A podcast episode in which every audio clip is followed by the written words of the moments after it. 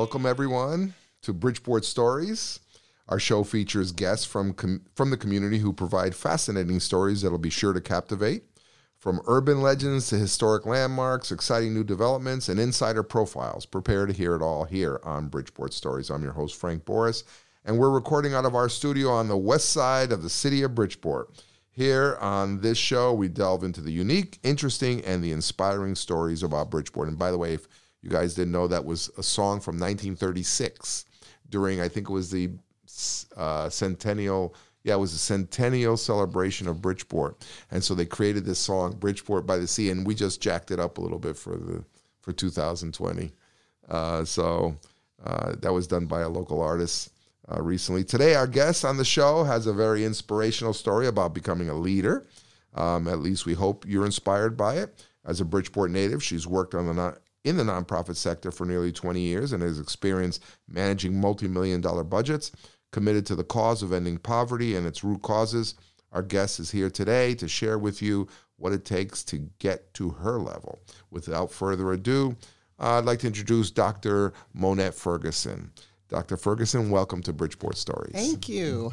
Um, Dr. Ferguson, um, one of the first things um, I'd like to uh, talk to you about is um, you have had to come in during a transition here at ABCD. Anyone listening to this knows what ABCD is. I remember as a as I think it was a high school junior or senior, my first job in journalism was at ABCD.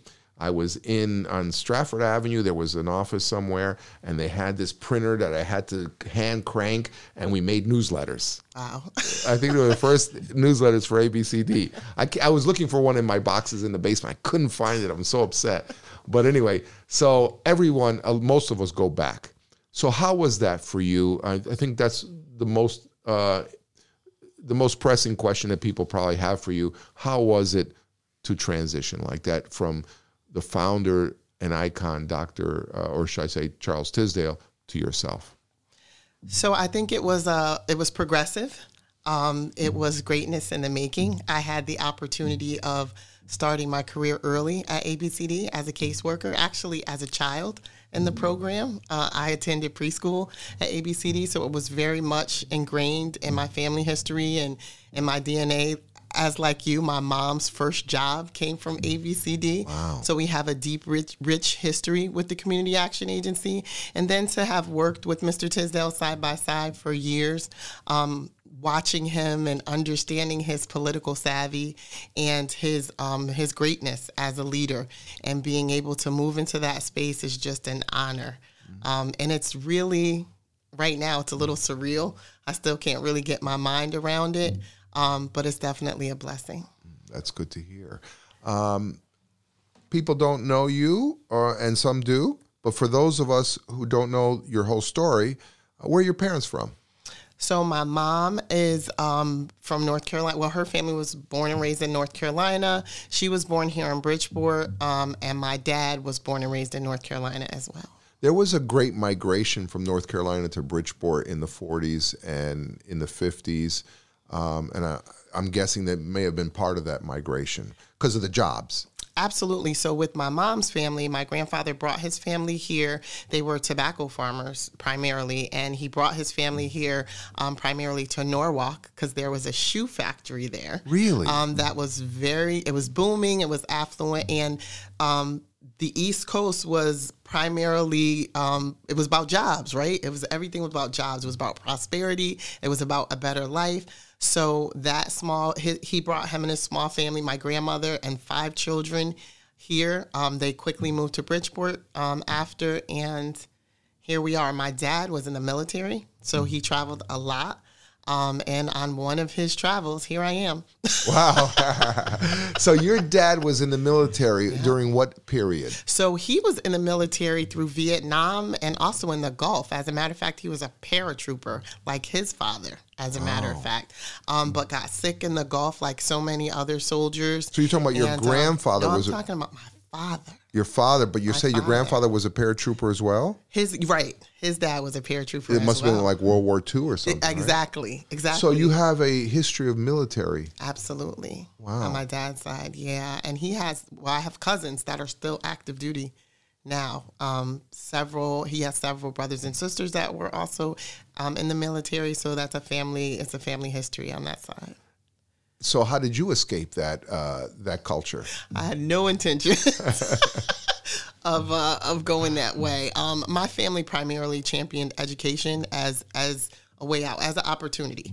Um, my grandmother, from a very young age, told us, you know, go to school, get your education, because she was undereducated herself, but built what we consider our, uh, right now our family empire, if you will. Um, my grandmother was everything to us. Um, so what she really really pushed forward in all of us when i say us myself my cousins my my mom her siblings my uncles my aunts was that education was a really strong way to raise to raise you out of poverty to raise you out of um, a lot of issues that come along with being people of color in this nation. And she honestly believed that that would always propel us to the top.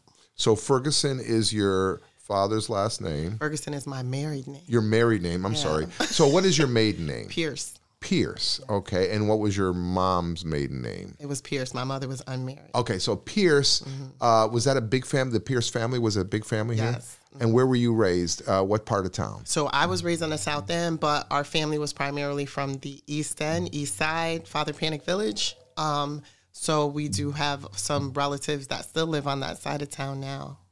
Okay. So East Side, East End, Father Panik. Well, we have something in common then.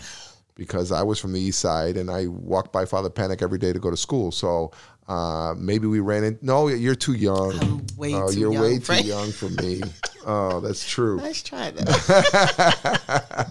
I try to make myself younger, is what that was all about. Okay, so now we know that you were raised on the east side. What schools? so I was raised on the South End. In the south end. Yeah, my family, my mom had a, lived in Father Panik for a short period of time. Um, but we went to Sacred Heart St. Anthony. Always went to private schools. My wife went to Sacred Heart too. Yeah, um, right on Park Avenue. Walked down to um, oh my gosh, I, I think at the time it was St. George's um, Parish. Who was the uh, priest at St. Anthony's? Was it Father Nick or? It was Father or- Prankus. Oh, okay. How do I didn't know remember him. that? I didn't. Oh I didn't know him. So isn't it funny how we all have that those little uh, parochial backgrounds? Yeah, Um, and yours was through uh, Sacred Heart, absolutely. through St. Anthony's, which was here on Colorado Avenue. Right. So they, yep. So they came together, and then it became Sacred Heart St. Anthony somehow. Um, and it was awesome. Like I was that kid. Like I was never quiet. I was never. Were you behaved. precocious and That's a great word. Yeah. Um, um, of I have three. Tell us about yourself as a child. We'd like to know what kind of child you were. I, I was in lots of trouble all the time. Is that right? All the time. All the time. My mouth, I was a socializer. So now I would be categorized probably as like the Oprah Winfrey of Uh-huh, okay. maybe the 80s. But back then it wasn't. It wasn't cool in a Catholic school classroom when quiet, you know, blessed quietness Yes. was the way to go. So, um, got into lots of trouble. Looked up several times to see my mom, aunt, grandma in the doorway, making sure that I was being well behaved. No kidding. yeah. So, but but what were you known for in class? What did they say? Oh, well, let's get Monette to do this. What would it be? definitely a leader. I would definitely lead all class projects, all um, routines, dance routines, plays, drill team, you name great. it. I was doing it. I was organizing it. I was getting folks together.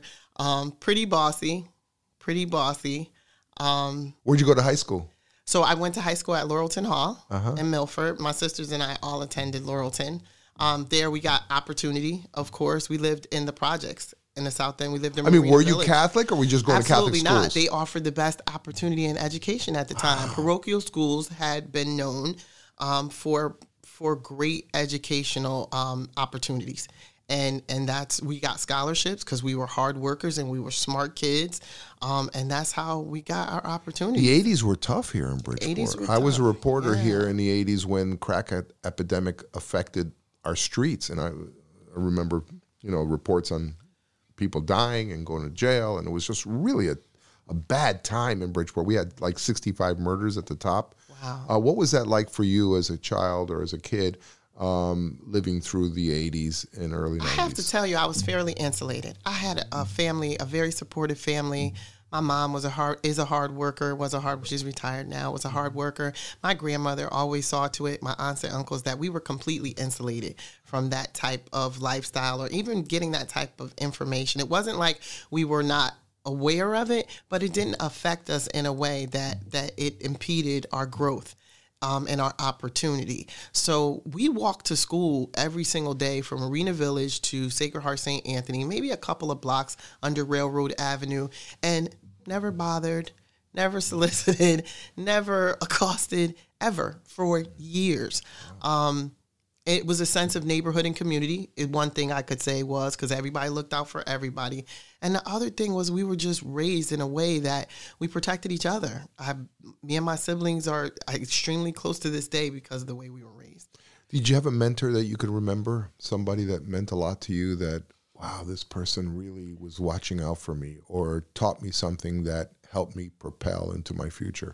I would have to say there are several women who stand out in my mind. Um, one is definitely my grandmother. Um, to this day, I hear in my ear um, saying, "What was her name?" Rena. Rena, Rena Pierce. Um, I hear her very clearly deterring me from things that I just want to jump into because that's who I am, and uh, cautioning me along the way. Um, my aunts, my mom, my sisters, strong, beautiful, mm. intelligent women that are thriving. Um, some teachers. Where did they Where did they learn that? Um, were they from an agricultural community in in uh, or, or, an educated community in North Carolina? Uh, where did that come from? Was it just uh, an instinct?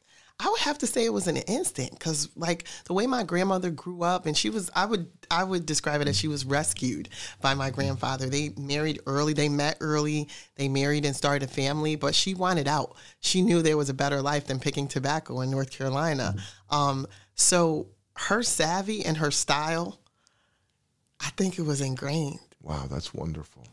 Um, and that, tell me about high school then. So now you took first of all, you have this. Uh, you're somewhat protected by your parents and your grandparents, and uh, but you're educated and you and you value education. Uh, now you're in high school in a in a in a majority white high school in Milford, Connecticut. What's that experience like for an African American young woman? Um, I think that's when I probably first realized how different I was and how poor we really were. Um, taking the train from Bridgeport to Milford, even though it was only a couple of stops away, you kind of realize very quickly how your friends have homes and you're going back to, you know, housing, public housing. Um, you never have people over. Um, you never really um, invite friends to do things in your neighborhood because it's different. Um, and it's clearly, clearly, that's when I, that probably was one of my first realizations that I lived in poverty. Didn't really understand Didn't really diff- never had appreciate it before that. Not at all. Not at all. Um, and understood white privilege um, mm-hmm. the way it is. Um, not in the way it is now, but the way it was back then. How I had friends that just by pure, I guess, happenstance had things because of the color of their skin and the way that they were raised and what their parents had, the opportunities that were afforded them by pure nature. Like that's just the way it was. So you were recognizing things and understanding things. Um, how were you treated? Tell me about the school and what were your experiences like? So I had an older sister that was extremely she's a model citizen so i was not so um, i was consistently compared to my sister my older sister renata who's awesome um, and i was happy to be compared to her but very quickly they realized the difference between Monette you were not renata, renata. not at all not at all um, and um, that was rough because the expectation level almost dropped immediately because um, I was consistently. But you had different skills different and challenging. Like, uh-huh. You know, um, because you said so doesn't mean that's the way it is. And tell me why, you know, and my sister's um, super intelligent and she, she may not push the envelope with the um, institution itself, but she would find out for herself and she wouldn't make waves, if you will. Um, now she does. in so many cool ways. But back then, it wasn't cool to make waves. We were on scholarship. You know, we were children of color. I, I think in my graduating class, there were three. Um, there was a, no four. Okay, so there were two two Hispanic Latinx um, young ladies and two black. Mm-hmm. Me and, and one of, a friend of mine. Um, so what was, high school like? Did you uh, were you part of music or or sports or anything a class leader or anything like that? So Laurelton was interesting. Laurelton had tracks where you you that were mandatory. So mo- what most people don't know about me is I played classical piano, um, because it was a mandatory elective at Laurelton Hall. Um, I was voted class president my junior year, which was I, I can't say I was the only African American to be in a leadership position as far as like student council, but very a very few. Um, I was super popular, very very popular, and um, With the boys too? there were no boys. Laurelton That's right. is, uh, Laurelton's all a girls' school. cute friend. I was just trying to get some stuff there. Okay, go ahead. So high school was it was easy. It was it was fun because that was my social life. Right, Um, right. Because when we went back home, you know, you kind of have to take off the uniform, lock the door, do your homework, and wait till my mom came home because it wasn't really safe to go out and play. And we did that through our teenage years. That's the way we lived. Um, we moved out of the projects. Probably, I have to say, maybe it was right before high school. No, was it? Yeah. My mom bought a house in Stratford. Oh wow. and we moved um, we moved out of the projects. Um, things really didn't change too much. I mean we moved to stratford. It wasn't like we moved somewhere like super affluent. Um, but stratford was better. It was nicer. Right. we had a neighborhood. There were parks and um, things of that nature. And then i made new friends um, when we moved as well. But high, high school when i look at back on my high school years they were fun I mean, uh, to have been voted class president, being one of a great minority of pupils, um, I think that's saying something about you and what was intended, what God intended for you. i appreciate that Uh, wh- I, yeah, I guess that was a comment versus a question. No, it's all good. Uh, but uh, what I mean to say, or should I ask? So, what happened in high school? What did you think you wanted to do when you left high school? I wanted to be a lawyer. Um, I always wanted to be. Clearly, I had the ability to be in charge and to lead people, and the ability um, to evoke listening in others, which people don't. All people don't have. Um, I was always raised to to know that I could do anything I put my mind to. I was never discouraged because of color or sex or anything to do anything in life. So if I wanted to be the president of the United States, my grandma would be like, "Of course you could be the president of the United States. Like, why would you think you can't be the president of the United States?" Um, that's the way I was raised. So leaving high school, um, I wanted to be a lawyer. Um, that was the plan, but God had another plan. Which was what? What, what happened to you after high school? So I started off my college career at Howard University. Oh, wow. When I got down to DC, I stayed with family friends that summer before I was to enter school, and my housing fell through. So I had nowhere to live. So I had to forfeit my enrollment at Howard and come back home. Oh, that's awful. So, what yeah, a terrible it's all right. experience. It's all right. Well, wait a Um, second. Let's go there because that must be awful. You get it. You get a. You, you say you got scholarship Mm-hmm. Yeah, to Howard. I You did. Mm-hmm. get there. You're actually physically in DC. Absolutely. Ready. t- you signed up. You're ready to go to class. Ready to go. But you have nowhere to live. Homeless. How does that happen? Um, so I was doing most of this by myself. When I say most of the process, the paperwork, um, by myself. So I thought I knew it all, and somehow another did not cross all the T's, T's, yeah. dot all the I's, and the housing was a piece that I had not fully understood or fully completed. And by the time I got on campus, there was no place left. Um, even if I were to start the process, I wouldn't be able to move into anyone until the next semester. Was that heartbreaking for you? It was because I loved DC. I loved everything about DC. I had a cousin that was a sorority member at um, Bowie State, and we hung together all summer. We had an awesome time, and I was ready. Um, They called DC Chocolate City, and I was just ready. You're ready to be there. that was where I believed I needed to be. and so then you had to return. I had to return.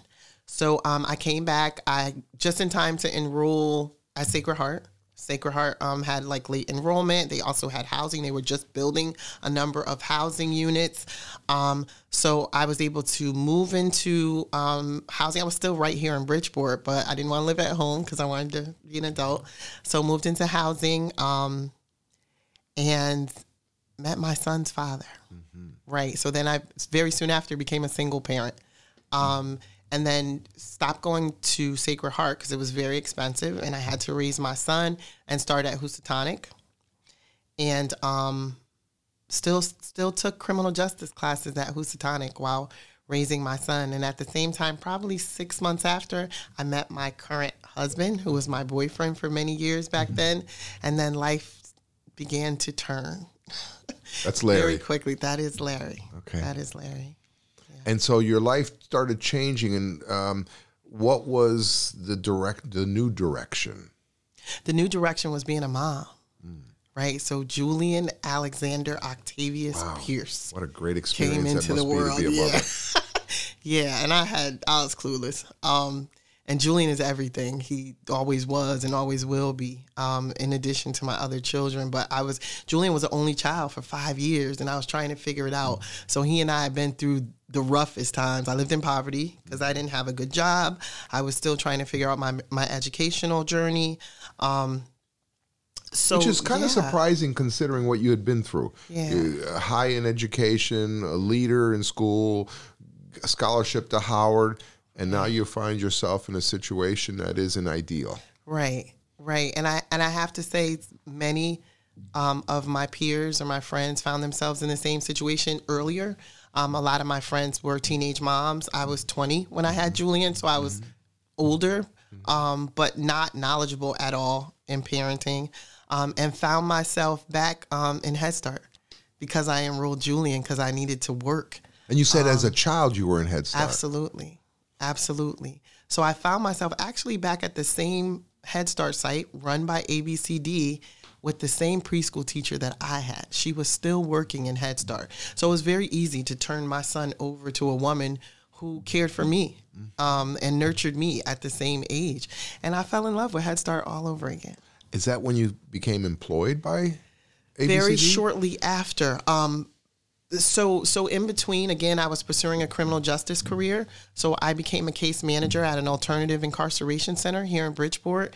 Um loved the theory and the work but did not did not like the evolving revolving door that black and brown experienced. I saw young men ages probably 13 to 18 that continued the recidivism was ridiculous and there was no plan for these young men. And i had just had a young man a young black male that i would be that i'd be raising and i couldn't see myself being part of the problem i wanted to be part of the solution so I worked at these programs for a while. Um, I continued my education. Um, I got an undergrad from UB. I got um, a master's degree in criminology and forensic psychology from University of New Haven. Again, on my way to being a lawyer because I wanted to defend black and brown. Um, and then again, God had another plan, right? So in the midst of all this, um, I have more children. Um, my children are enrolled in Head. I'm still a low income parent. Um, my children are enrolled in Head Start, and I see this magical transformation that Head Start and community action is doing for parents, just like it did for me, just like it did for mine. Um, and it's still real and it's still happening. And I wanted to be a part of that. Um, so the legal the legal aspect of it wasn't for me at that time. I gained a lot of knowledge and I think a lot of theory basis that helped me today. That still helped me today. I can't say my education was a waste of time back then because I still use a lot of those skills um, in my job now. But um, rekindling my, and igniting my passion for community action and Head Start became a no brainer. What was next for me? So case manager was one of your first jobs? That was my first job. Yeah, I had I case managed 40 families down at what we called Lafayette back then, Lafayette Center, um, 416 Lafayette Street like, down in, on the south Street? end. It Oh, was right oh, down right end. down by UB. Oh, okay. Yep.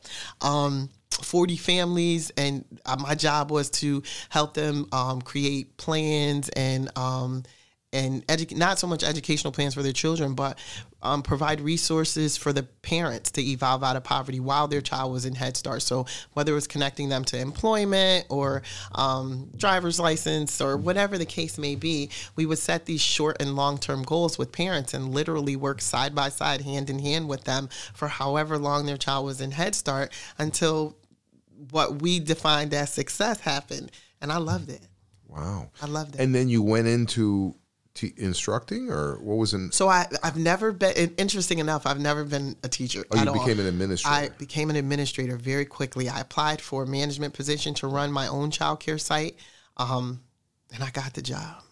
Wow. so I ran, um, I operated, oversaw Lucille Johnson, 816 Fairfield Avenue for a, a number of years. Then ABCD had the opportunity to grow, um, and I was identified as a person who could help that growth process, um, and all up from there. wow. Yeah, until then I So got you were with that early learning for 15 years or so? absolutely. I was director. I became director five years after just it was just a short period of time. Wow. Um, What, what were the circumstances that? so the present director um, transitioned out of that position, and Mr. Tisdale came to me one day and he said, "You want to run the department?" I said, "Yeah." You didn't see it coming? I did not, but I knew I could do it. You knew you could do it. I knew I could do it. I not only do it, we can make it better, we can make it stronger, we can make it smarter, whatever that is. Let's let's take that. You said we could make it better. Absolutely. How do we make it better? So back then there was this huge there was this undercurrent of paper use. Everything was on paper. And I knew because I was in school and and the circles that I had traveled in, that data, that computer technology could change things for us, specifically at ABCD. That we were decades behind um, because of use the lack of the use of technology. Um, and just knew that could like talk about productivity, saving time, organizational, all this kind of things, all these kind of things that would be it was a domino effect if you use technology at certain junctures in the process. Um, so that was one of the things I knew we could use specifically to do better. I had an awesome assistant, Mr. Hector Burgos, for years. Um, I can't even call him as my assistant; he was my partner. Um, everything we did, especially had a very keen understanding of technology and process. So if I came up with an idea, he said, "All right, let me think about that." Um, and I've always been blessed to have people like that around me, even now. Um, to have the right people at the right time when I come up with these ideas, um, and not necessarily seeing I can see the way it looks when it's finished, but I need help developing that process to get there. I've had people around me to help me develop that. When the opportunity presented itself to be executive director of ABCD, uh, how did it happen? What were your thoughts? And how did you proceed? Wow. So, um, our executive director was ill, and there was um, a need to to find immediate leadership. Um, it made sense. I was very aware of um, the issues, not just the issues, but the greatness that lied at ABCD and the staff and in the programs that we developed and the programs that we grew and we knew. Um, and I was given an opportunity. The job was posted. Um, it was a, a nationwide search. Um, and the board put together a search team, a comprehensive search team with the with the outside consultant. And I applied, and there were other individuals from all over the country that applied for the job. And I was blessed with the opportunity to run ABCD.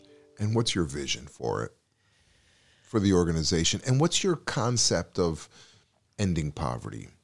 Um, this is a um, an interesting perspective, but some people think that we should be working toward ending poverty and working ourselves out of business.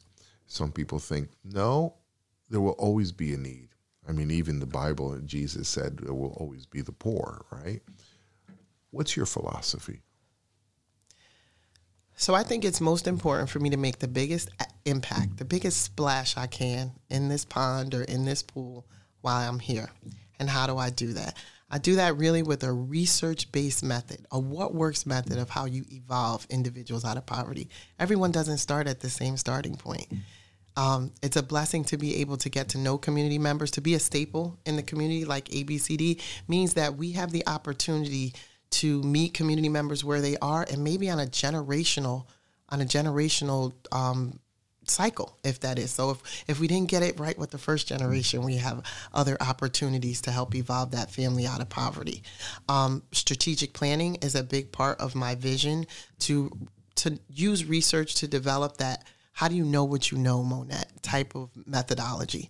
Um, I was able to achieve a doctorate degree in the last few years. Well, a few years ago now it's like four years ago um, but using using that knowledge that research-based knowledge that i gained while getting my doctorate helps me to establish a basis of how to respond and how to resolve problems and the problem happens to be poverty so it's my vision not to just chip away at it but to fix what we can here and now because it's been fixed before elsewhere and then to build on that progress. Some of the things we do, we just can't get out of our own way. You go to a California, a New York, um, a Chicago, they've solved some of these problems. Not completely, because as you said, the poor will always be with us.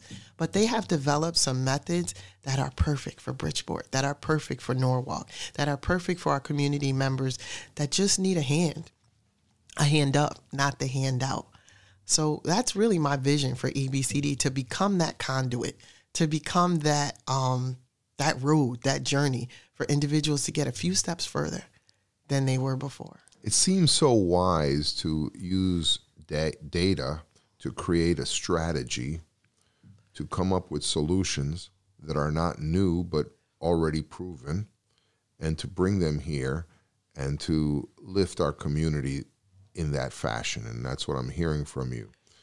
Um, do you set goals for yourself for Bridgeport? What do you think Bridgeport can be? What do you think the people of Bridgeport can be? I, I see, I've experienced, I can't even see, I observe and have experienced greatness amongst these community members. These are the most resilient people. Um, I'm one of those resilient people. Bridgeport, born and raised, right? All day. I tote Bridgeport. And I, having the blessing of running the early learning department, see thousands of children over the last t- almost 20 years. And by the way, we're not talking just Bridgeport, right? We're talking Right. Norwalk, Right. Westport, Trumbull, The Stratford. whole- right, exactly. Your footprint is expanded. It has. It has. I didn't mean to is- interrupt no, you, no, but I wanted to be that's clear on that. Absolutely.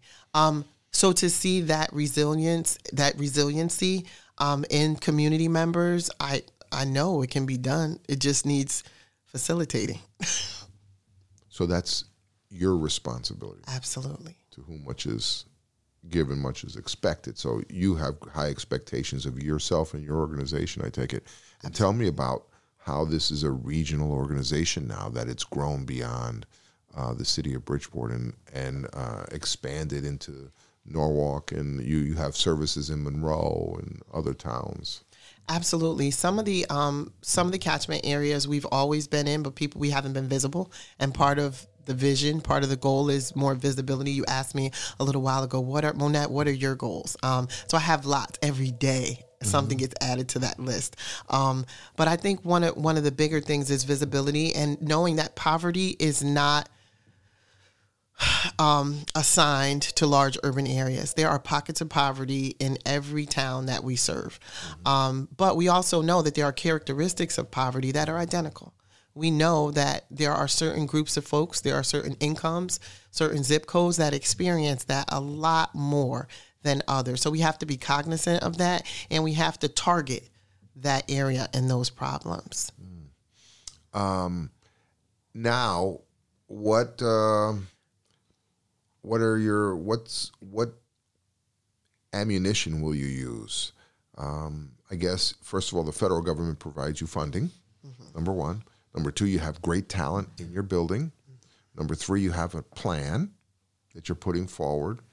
Um, so uh, what will we see in the next year or two? What's going to change or are you free to talk about the change? Absolutely. Um, it's funny you would ask me that. I've been blessed with this awesome marketing firm um, that is local and that understands uh, my vision and has has been able to capture um, the journey, right? And and what it looks like when we get a little further down the road.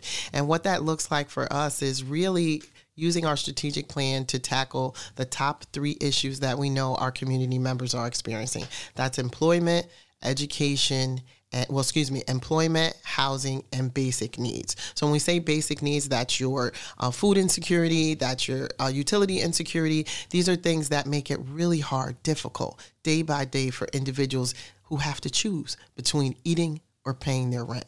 Those are things that ABCD wants to eradicate. Those are those root causes of those things. Um, Do you dare to uh, vision a Bridgeport like some minority communities down south that are affluent and capable and progressive and accomplished? Absolutely. Um, I don't even think it's a dare. I think it's a must, right? As as high as I set the bar for myself, I set the same bar for my community because I know we can do it. Um, with the right partners, with the right people at the table, there are so many talented, strong individuals. Um, but are we setting the table up to have them at it or or behind it or whatever the case may be so i think there's some structural changes that need to be made there's some cultural changes that need to be made um, sometimes when we keep you know the definition of insanity is keep doing the same thing over and over again and expecting change i am here to do it differently on that note, on that wonderful note, I'd like to say thank you, uh, Dr. Ferguson, for joining us. And um, I, this has been an eye opener for me to understand your life. I think hopefully it inspires others to understand um, uh, pathways for other people. So thank you again and welcome and come back soon.